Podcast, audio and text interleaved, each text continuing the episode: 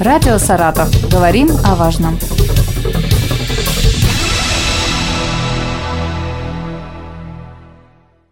Здравствуйте, у микрофона Елена Тёмкина, за режиссерским пультом Екатерина Конишевская. Мы начинаем программу «Встреча для вас». Актер и писатель, автор романа «Дни Савелия» Григорий Служитель, наш московский гость сегодня в студии. Я вас приветствую, Григорий. Здравствуйте. Здравствуйте. И Ольга Разуваева, наш давний друг и руководитель отдела э, областной э, Пушкинской библиотеки. Здравствуйте. Ольга. Здравствуйте. Мы сегодня будем говорить и о литературе, и о искусстве.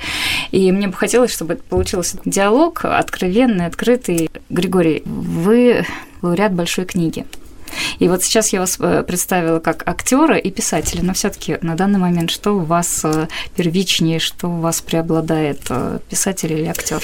Понимаете, только у меня складывается, что профессионально я связан, наверное, по продолжительности больше с театром. Я закончил ГИТИС, получил диплом, работаю уже много лет в театре студии театрального искусства Сергея Жновача. И литература, несмотря на какие-то, несмотря на тягу, на какие-то амбиции, которые, в общем общем-то, довольно рано для меня лично проявились. А, ну, вот этот текст не Савелий, он был написан, сколько получается, 4 года назад. Но сейчас, продолжая работать в театре, все-таки я понимаю про себя, что литература, наверное, конечно, на первом месте для меня. То есть душой я больше там теперь.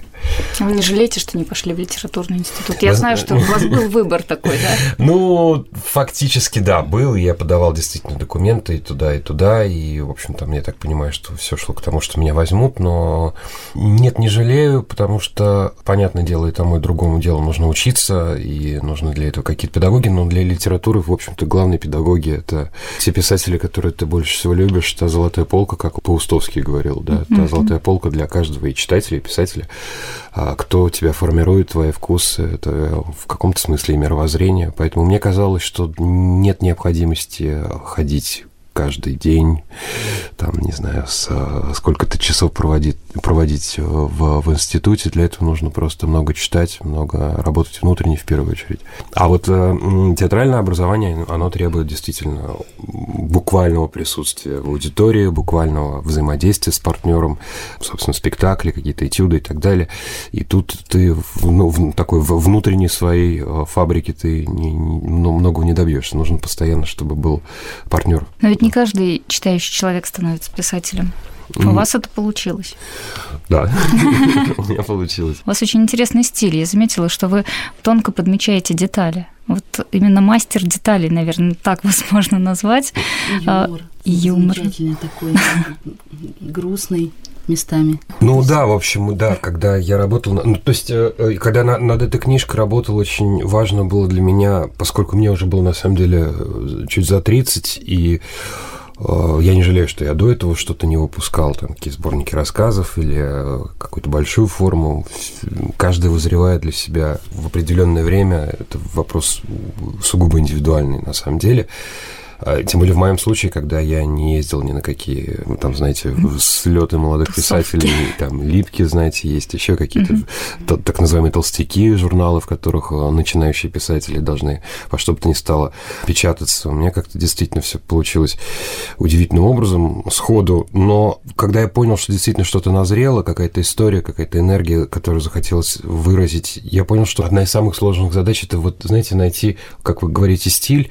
Ну, я называю скорее, знаете, интонации определенные. То есть, э, чтобы все было выдержано в определенном ключе, при всей, кстати, эклектичности, потому что, несмотря на это, парадоксальным образом я хотел, чтобы эта книга по-разному звучала. Во всяком случае, каждая глава. Но все равно какая-то должна быть найдена, должна была быть найдена одна интонация, один тон. И вот то, что, да, мы называем по-другому стилем.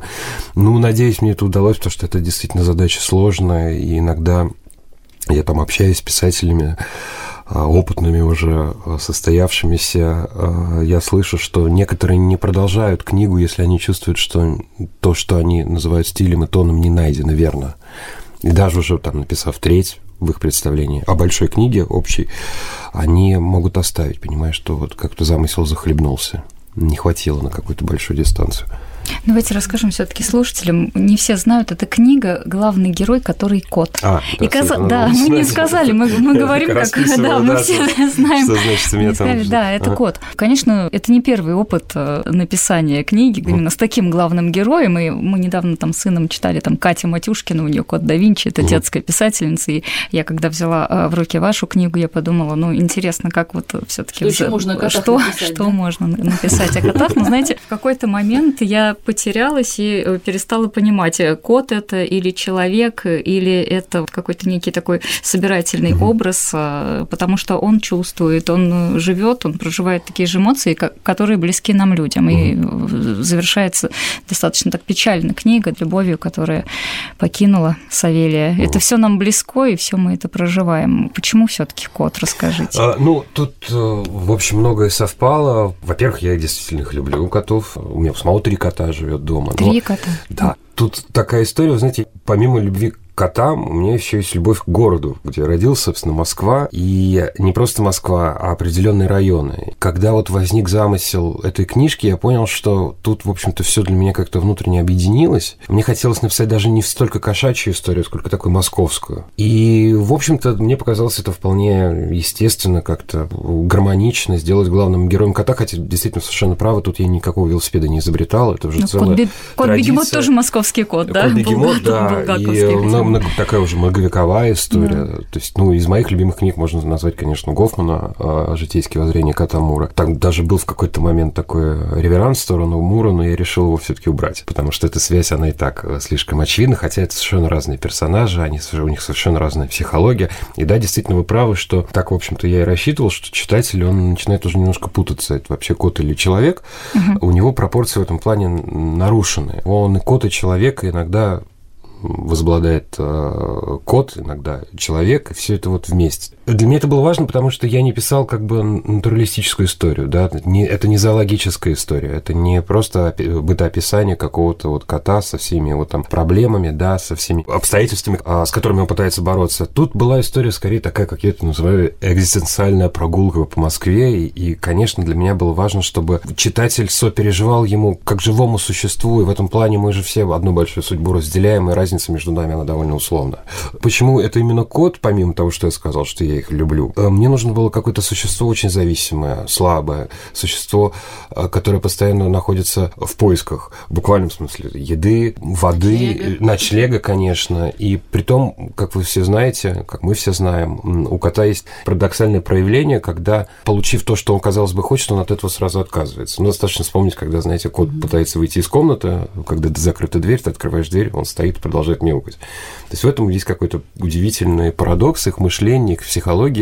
И, в общем, все, что делает Савелий, то, как он живет, мне хотелось, чтобы это было связано именно вот вытекало из этого парадокса. То есть, казалось бы, добиваясь того, что вот у него есть теплый угол, у него есть хозяин, у него есть еда и теплая койка где-то, он все равно от этого убегает куда-то, сам не зная куда. И в этом смысле, да, конечно, у него пропорции нарушены, он и очеловечен, и к этому нужно относиться с юмором, на полном серьезе, когда мне там начинают писать там какие-то критики, ну, не мне, а вообще, или мне, кстати, тоже пишут иногда, почему он у вас а, какой-то, откуда он знает Чехова. Мне очень понравилось, когда он попал в Третьяковку. Он работал, да, э, понятно. Кот интеллектуал. Да, то есть понятное дело, что в этом есть некоторая мера условности, и к этому нужно относиться просто с юмором, понимать, что да, откуда он знает, да, оттуда.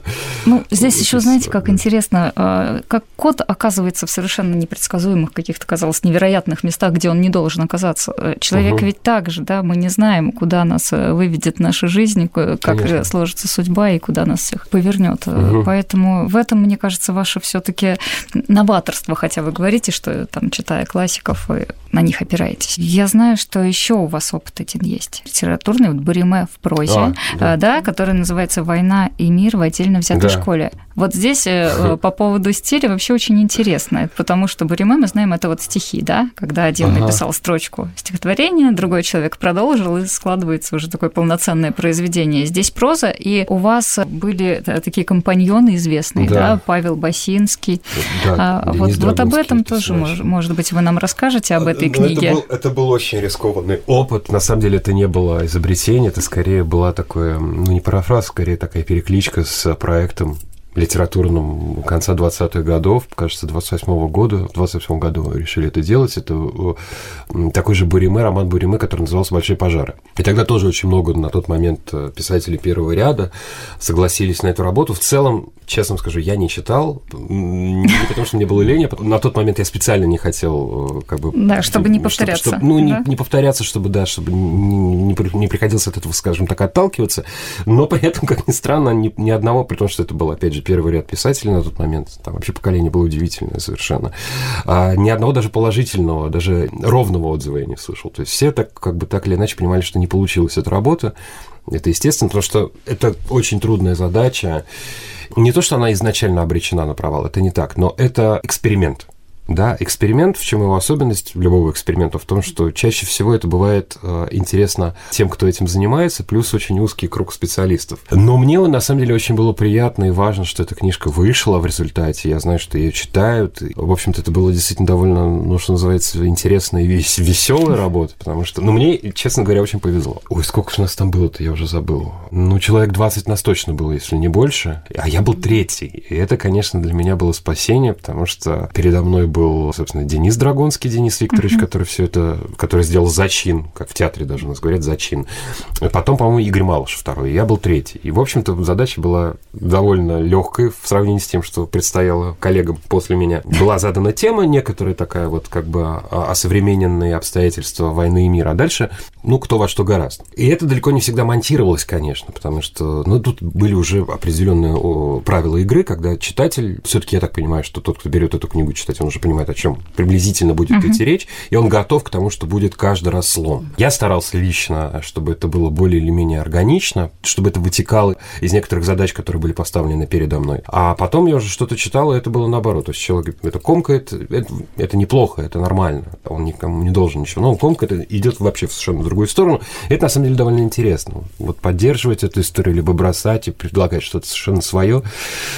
Но у нас на самом деле там была своя кухня внутренняя. Это не просто было, вот мы читаем текст и продолжаем, а там мы, написав главу, мы оставляли еще несколько таких абзацев, знаете, поясняя и предлагая ненавязчиво какие-то идеи, куда это может развиваться. А дальше уже тот, кто это подхватывал, решал, продолжать это или идти своим путем. Вот, так что... А не было ли потом спора, да? Я хотел вот так, вот зачем вы так ну, вот развернули? Я... Вот ну, зачем? Раз это, знаете, как третий. ситкомы Мне... пишут, зритель хочет вот так и повернут как зритель. Это, в этом одна очень такого. большая разница, потому что когда пишется ситком, а ситком пишется на то, что либо имеет успех, либо не имеет.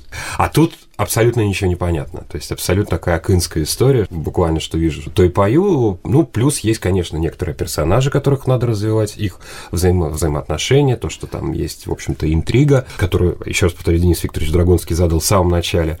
Но мы же никто ни с кем никак не, не взаимодействовали, мы не созванивались, мы не собирались вот как мы за круглый за, стол, за круглый да? стол и там, и, значит, э, вели какую-то дискуссию, как и что. Нет, такого не было совершенно. Вот. Как, знаете, есть сейчас вот, мне в голову пришло такое воспоминание. Вот я в детстве любил в музей Восток ходить в Москве, на Тверском бульваре. И там, я помню, меня в детстве поразило такое знаете, там были такие экспонаты, огромный бивень слоновый, в котором поколение с поколения, ну, судя по всему, это, по-моему, было где-то в Индии, они делали какой-то свой узор внутри, то есть они, вы знаете, вырезали внутри этого бивня какую-то mm-hmm. сценку, какую-то ситуацию. Это могло продолжаться несколько веков. Но при этом это была, как правило, одна такая династия мастеров, но выглядит это удивительно совершенно, потому что ты видишь, что в этом спрессованное поколение, спрессованное века. Ну вот что-то было похоже на это.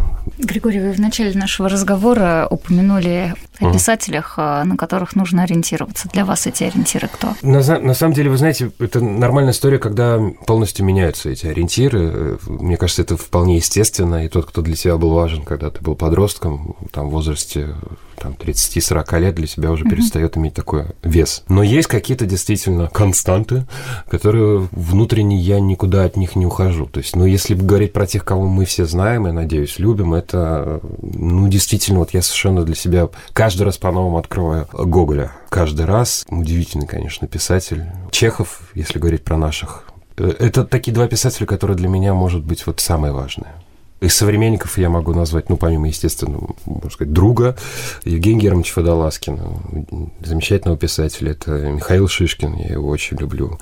Есть недавно умерший, ну, такая очень большая величина, конечно, это Владимир Шаров, к сожалению, пока не очень известный для широких кругов. Я думаю, что это вопрос ближайшего времени. Он как раз тоже продолжает такую гоголевско-платоновскую традицию, я бы сказал. Но я постоянно для себя кого-то открываю, переоткрываю. Например, Катаева читал давным-давно что-то. Ну. Но сейчас вот я сел, перечитал «Святой колодец» и «Разбитая жизнь» Рока Берона. Замечательная совершенно повесть. Удивительно просто написано. То есть стилистически он такой вот, они где-то с Набоковым, который я тоже люблю где-то рядом. Много кого. Вот. Но потом еще, знаете, история такая, что поскольку я, поскольку я работаю в театре Жновача, то нужно понимать, что Жновач, потому что он не любит, когда его театр называют литературным, для него он такой литературно, конечно, центричный все-таки. Текст у него во главе угла, у него для него это даже не пьесы. Пьесы он ставит довольно редко, довольно редко. Хотя вот сейчас репетирует ревизору, но в целом у него все-таки такой вот он театр от прозы, он любит с ней работать, что-то монтировать, что-то там вырезать, что-то mm-hmm. добавлять, берет неочевидные какие-то редакции, что-то берет из черновиков какие-то отрывки, либо наоборот что-то убирает. И поэтому для меня, конечно, текст а, ну, первоклассный текст, он ну, где-то с моих там 18 лет и звучит из нас со сцены. То есть я же еще и сам участвую в этом. Ну, вот я сказал, Лесков, замечательный писатель тоже.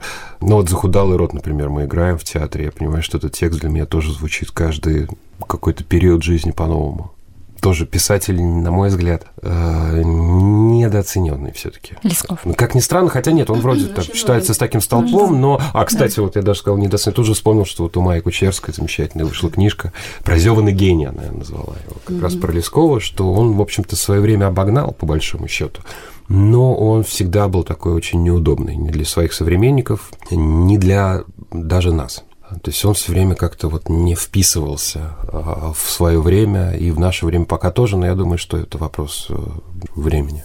Да, и да. осознание какого угу. потому что Лескова мы знаем по Левше, там, по Леди Макбет, а да, остальные ну, его произведения. Ну да, но он, он такой художник был, не особо как-то там. Ну, у него много всего, вот я вот, он удивительный писатель совершенно. И, то есть, да, знает там некуда, знает на ножах, но, то есть, нет, его читают, это тоже не, это не, он не позабытый писатель, конечно да. же, он все равно это первый ряд, но дело не в том, на самом деле, первый ряд, как он там, второй ряд, это все. В шахматах вообще второй ряд сильный самый, а не первый.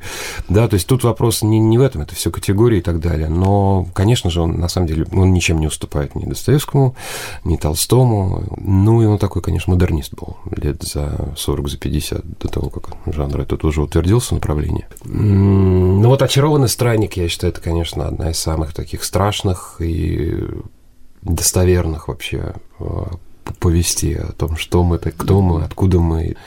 Григорий, вот, вот вы э, сказали о дружбе с Евгением Водолазкиным. Угу. Расскажите поподробнее. Это же он э, написал предисловие, да, да к Дням Савелий.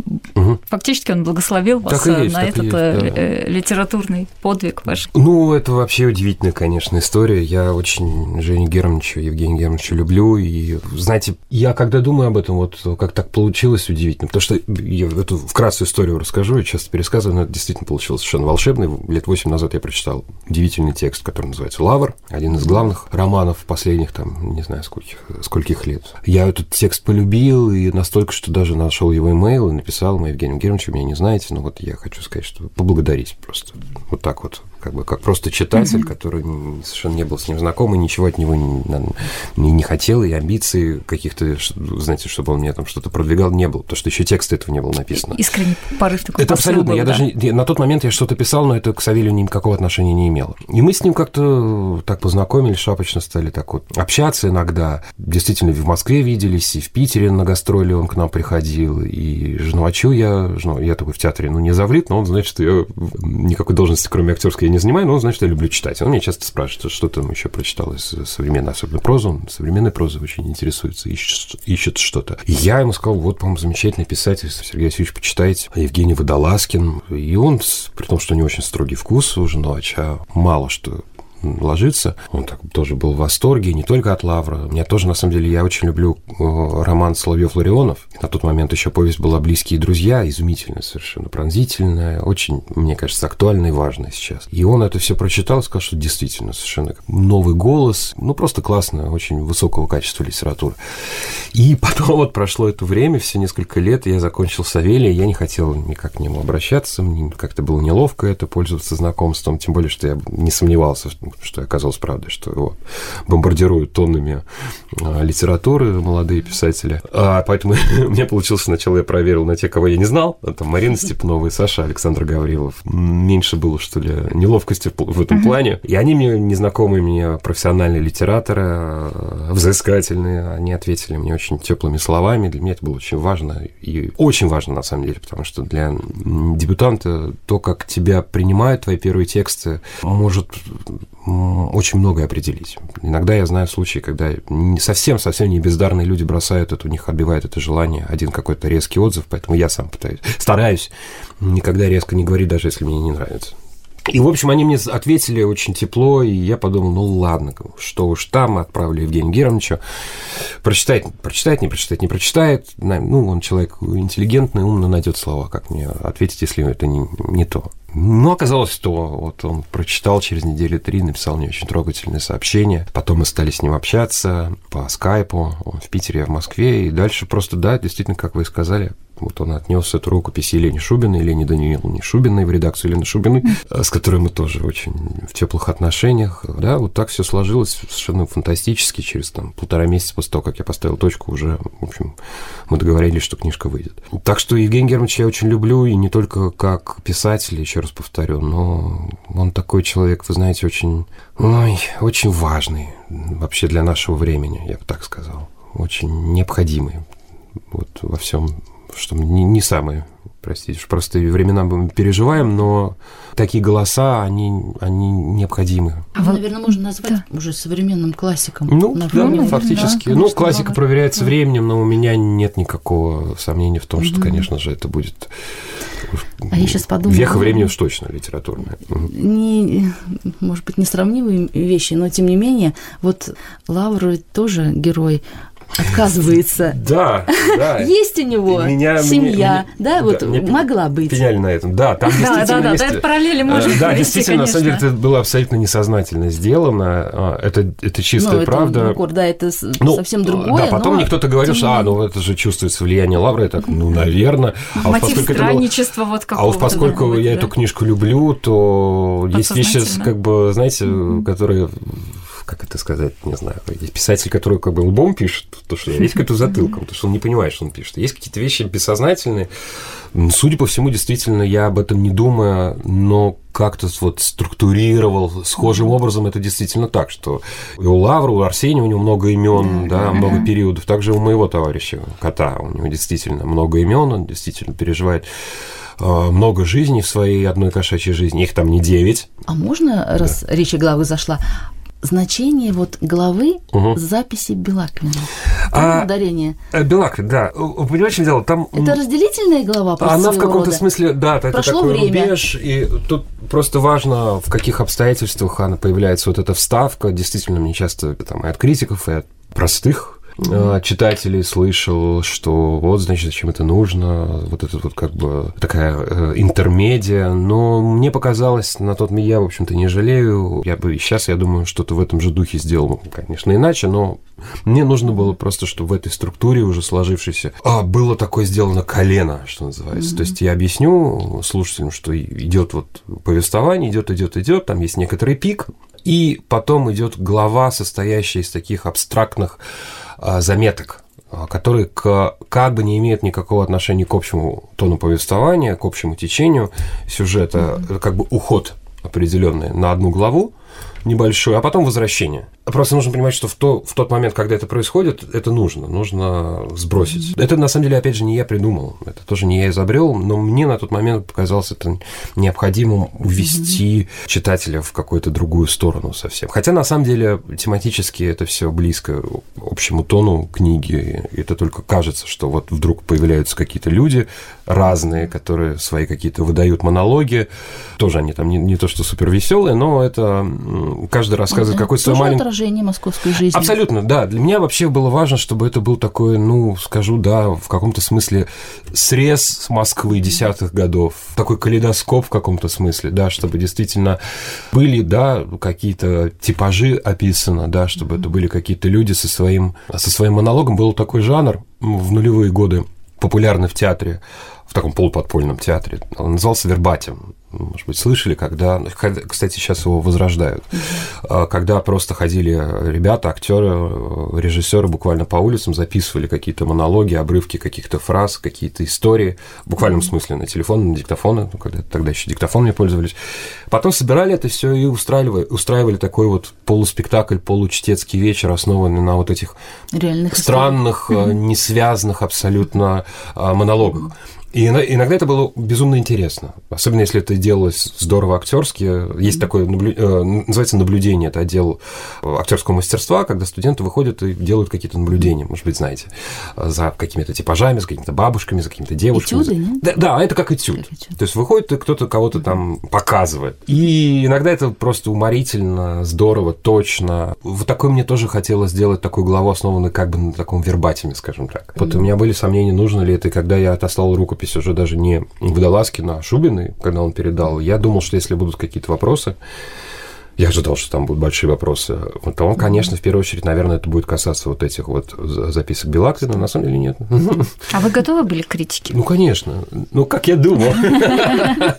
Ну, одно дело, что ты работаешь своим издателем, редактором, корректором, и эта работа, честно скажу, продолжается. Есть писатели, которые все пусть плывет как есть со своими там делами, а я так постоянно, когда новый тираж, новая допечатка, я так смотрю, пробегаю еще что-то, ну, не полностью, потому что иногда есть, честно скажу, соблазн все заново проредить, изменить какие-то суффиксы и так далее. У меня много таких уменьшительно-ласкательных, которые, мне казалось, будут восприниматься с иронией. Иногда люди на полном серьезе воспринимают такое, как такую нежнятину, мармелад и варенье, чего я, конечно же, не подразумевал. Иногда, кажется, может быть, действительно я ошибся. Нет, критики я, как думал, был готов. Конечно, поначалу было довольно трудно. Просто у меня же, еще раз повторю, был мой Вергилий, мой Евгений Германович Водолазкин, который мне все, в общем, с самого начала объяснил, как устроена тусовка, как устроена критика, что тебя будут поначалу хвалить. Ну, потом у меня он есть, это тоже, конечно, такая не, в каком-то смысле защита, да. Они будут тебя очень хвалить. Потом, когда вдруг зайдет речь о каких-то, это очень в литературной жизни важной истории, такой премиальные циклы, премий мало, и поэтому э, для литераторов это очень такой болезненный вопрос, а что и кому дают. Точнее, так, никому дают, а кому не дают. Почему им не дают, а другим дают, еще проще скажу. Вот, и, конечно, он сказал, что вот когда будет понятно, что, судя по всему, будут тебя номинировать, а если, не дай бог, еще и получишь, то те же люди будут тебя, которые хвалили, будут ругать, получилось просто слово в слово. И это было поначалу как-то это, конечно, болезненно воспринимал, потом привык, потому что успех не прощают. Ну, я еще раз повторю, я просто не рассчитывал на это. Это была история совершенно такая то есть, если бы я не понимал, что книжка сложилась, я бы ее никому не давал. Рукопись, mm-hmm. конечно бы я. Как, в общем-то, у меня были опыты, которые я э, никому не, не, не давал и не буду давать, скорее всего, просто уничтожу. А тут я понял, что сложилось, да, кому-то понравится, кому-то не понравится, но это такая моя вот исповедь в каком-то смысле. Важная история, важная веха и такой итог. То есть да. Савелий все таки он и и Григорий? Насколько ну, это процентов? сказать, мадам Бавари, это я? Нет, он не я, он, мы совершенно с ним разные, конечно, какие-то... Что-то я ему передал, но сейчас очень моде, такой в моде жанр автофикшена, уже, мне кажется, помаленечку изживается последние годы, но это не мое. То есть это не то, что я вот думал, чтобы как бы мне вот, чтобы себя вот не поняли, что это я, угу. чего придумать такое, дай котом себя сделаю. Там, конечно, есть какие-то и мои страхи, и мои мысли, но это, конечно, не я, и ну, что-то возможно, но нет, мы с ним совершенно по-разному устроены. Это у писателей есть, особенно у писателей прошлого, что ты вот свыкаешься, как-то смыкаешься со своим персонажем, он для тебя дорог, важен, и да, это мой друг, которому я, кстати, очень обязан. У меня такое чувство ответственности, благодарности по отношению к нему, как и всем котам. А вы приехали сюда на фестиваль «Саратов книжный». Да. Фестиваль для молодежи и для детей ну, в большей степени, mm-hmm. да? Вот, Оля, вы сейчас да, расскажете, да. наверное, немножко. Давайте сначала Оля расскажет про фестиваль, а вы потом расскажите, что бы вы хотели порекомендовать читать современным детям. Есть у вас какие-то детские любимые писатели? Да, вот радостное событие большой литературный фестиваль «Саратов книжный». Мы хотели сделать праздник праздник для детей, для подростков. И, конечно, части наших главных друзей – это опять же, третий раз главная библиотека, детская библиотека страны, э, Российская государственная библиотека. Это тоже вот наши покровители. Они э, при помощи, конечно же, Министерства культуры, и РФ, и нашего Саратовского Министерства культуры, вот стало возможным такое событие, большое событие для всего региона. Потому что такое созвездие писателей, как приехало к нам в этот раз, это очень редкий случай для э, нас. Может быть, конечно, в таких не, не мегаполисах меньше событийностей, поэтому особенно где-то в региональных городках маленьких, там это событие просто исключительного характера. Но это так и есть. Встреча с интересными людьми, известными, интересными при этом, это большое событие всегда. И мы очень рады, что это получилось. Вот в таком партнерстве разных структур, и наша библиотека, она просто распахнула двери, потому что мы этих людей ждали. Это известные детские писатели. Анастасия Орлова, это Ирина Цхай, Игорь Жуков, это Надежда Сахарова, Лилия Волкова также к нам приехал, помимо того, что книжка – это не только текст, иллюстрация, да, и от этого тоже очень много зависит интерес детский, Антон Ломаев, известный российский художник-иллюстратор, тоже со своим таким взглядом на литературу, индивидуальным, очень интересным. И вот он тоже приехал, выставка его открылась э, в областной библиотеке для детей юношества имени Пушкина. Ну, потрясающие иллюстрации просто. И вот такие люди, они приехали, детские писатели, но не только, поскольку у нас библиотека детская и юношеская, а, да и взрослые к нам захаживают, и студенты, и взрослые люди. Поэтому мы еще пригласили еще один проект в рамках этого фестиваля. Проект «Большая страна, большая книга». Вот в рамках этого проекта как раз э, приехал Григорий и Алексей Слоповский. И еще приехала, э, собственно, член жюри Большой книги, Большой книги угу. да, Национальной литературной премии «Большая книга» Татьяна Восковская. Поэтому э, мы рады, что вот у нас все и дети, и юношество охвачены, творческие встречи с писателями. Вот эти дни очень плотно, у нас такой график. Этот фестиваль очень-очень важный. Настолько, что даже вот все согласились, и люди, и чиновники, что не сделать ли его ежегодным для Саратова и области, потому что это здорово, конечно. Действительно, созвездие созвездие. Мы его у себя в Пушкинке, этот фестиваль, назвали «Слет волшебников». Большой слет волшебников, потому что это так и есть. Ну, для Поэтому... нас тоже это вот удивительная да. возможность с Григорием пообщаться. Григорий, ну что? Я могу про свой опыт говорить, потому что да. меня в детстве никто вот э, не заставлял ничего читать, при том, что сам были... читал. Э, ну, да, то есть у меня, да, у меня была там библиотека, знаете, приключенческая, вот эти разноцветные тома, которые во многих советских семьях были, угу. да, там, э, э, ну, в первую очередь, это действительно были приклю... это приключенческие романы. Э, но в целом, как бы, понимаете, у меня не было такого, что вот, значит, тут категория детской литературы, литературы совсем, а потом, значит, тебе исполняется, там, не знаю, 14-15, и ты вдруг mm-hmm. начинаешь читать что-то взрослое. То есть оно mm-hmm. все как-то вот вместе было.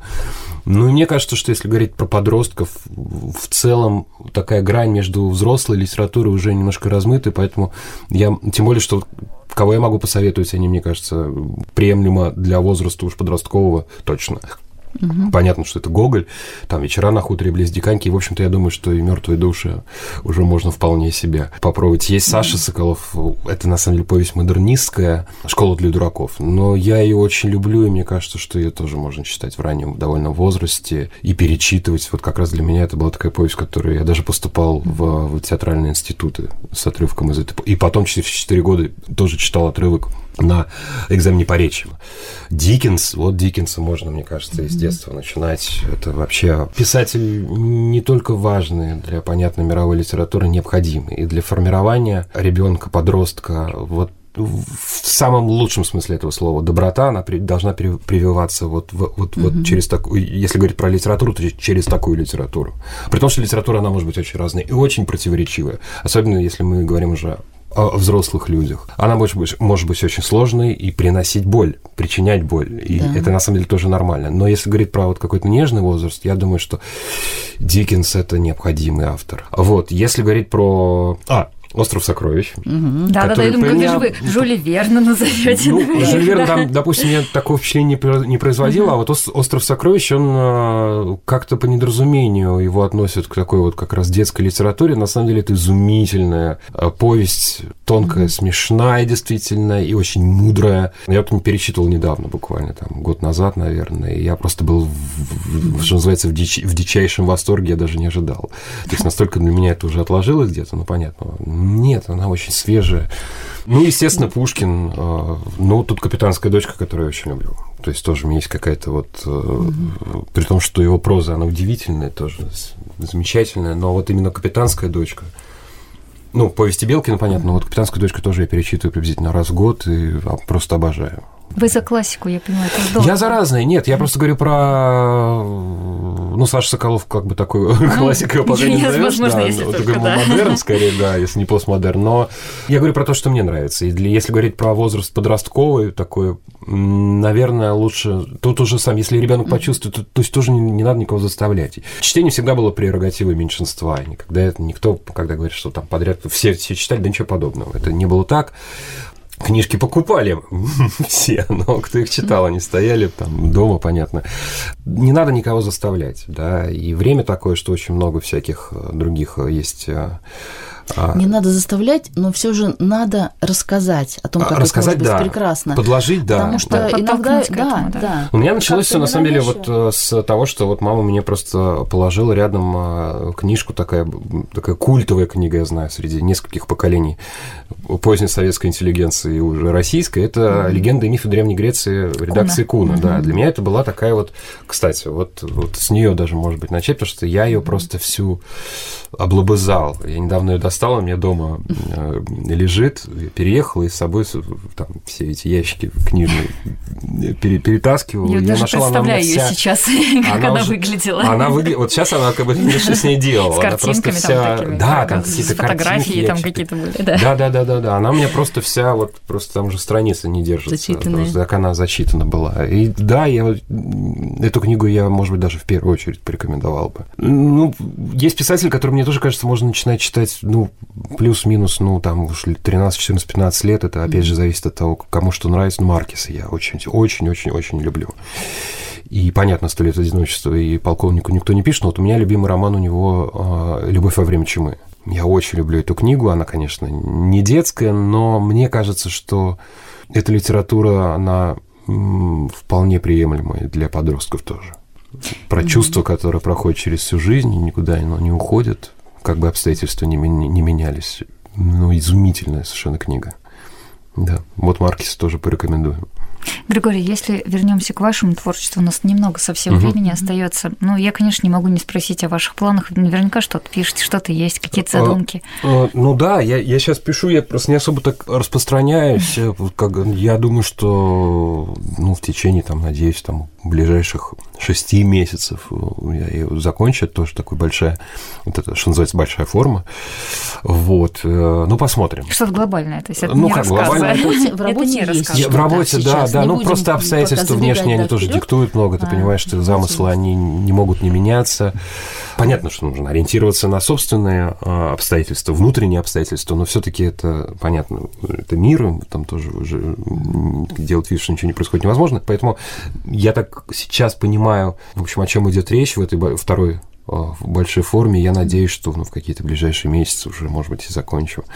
Ну, есть помимо этого много всяких рассказов. В общем-то, это постоянно делаю. Да и вообще даже веду телеграм-каналы, для меня даже маленькие короткие заметки. Я, кстати, я их обожаю. Это в сети рассказы, да, и вот в основном? А, Или сборник и, уже есть? А, сборника нет, сборника нет, но есть какие-то рассказы. Да, я тоже подумывал, но это такая игра на понижение. Взять вот эти все рассказы и выпустить сборник. Но я просто, на самом деле, я обожаю дневники классных писателей, которые даже, кстати, как ни странно, не, не, не ну, там, если брать там Камю, например, я это не, не самый мой любимый писатель, с уважением и так далее, но но вот дневники у него, вот записные книжки, они изумительные совершенно. И бывает такое, что одна короткая фраза, она, эта литература так устроена, я действительно в это верю, что одна короткая фраза, она может стоить большого тома.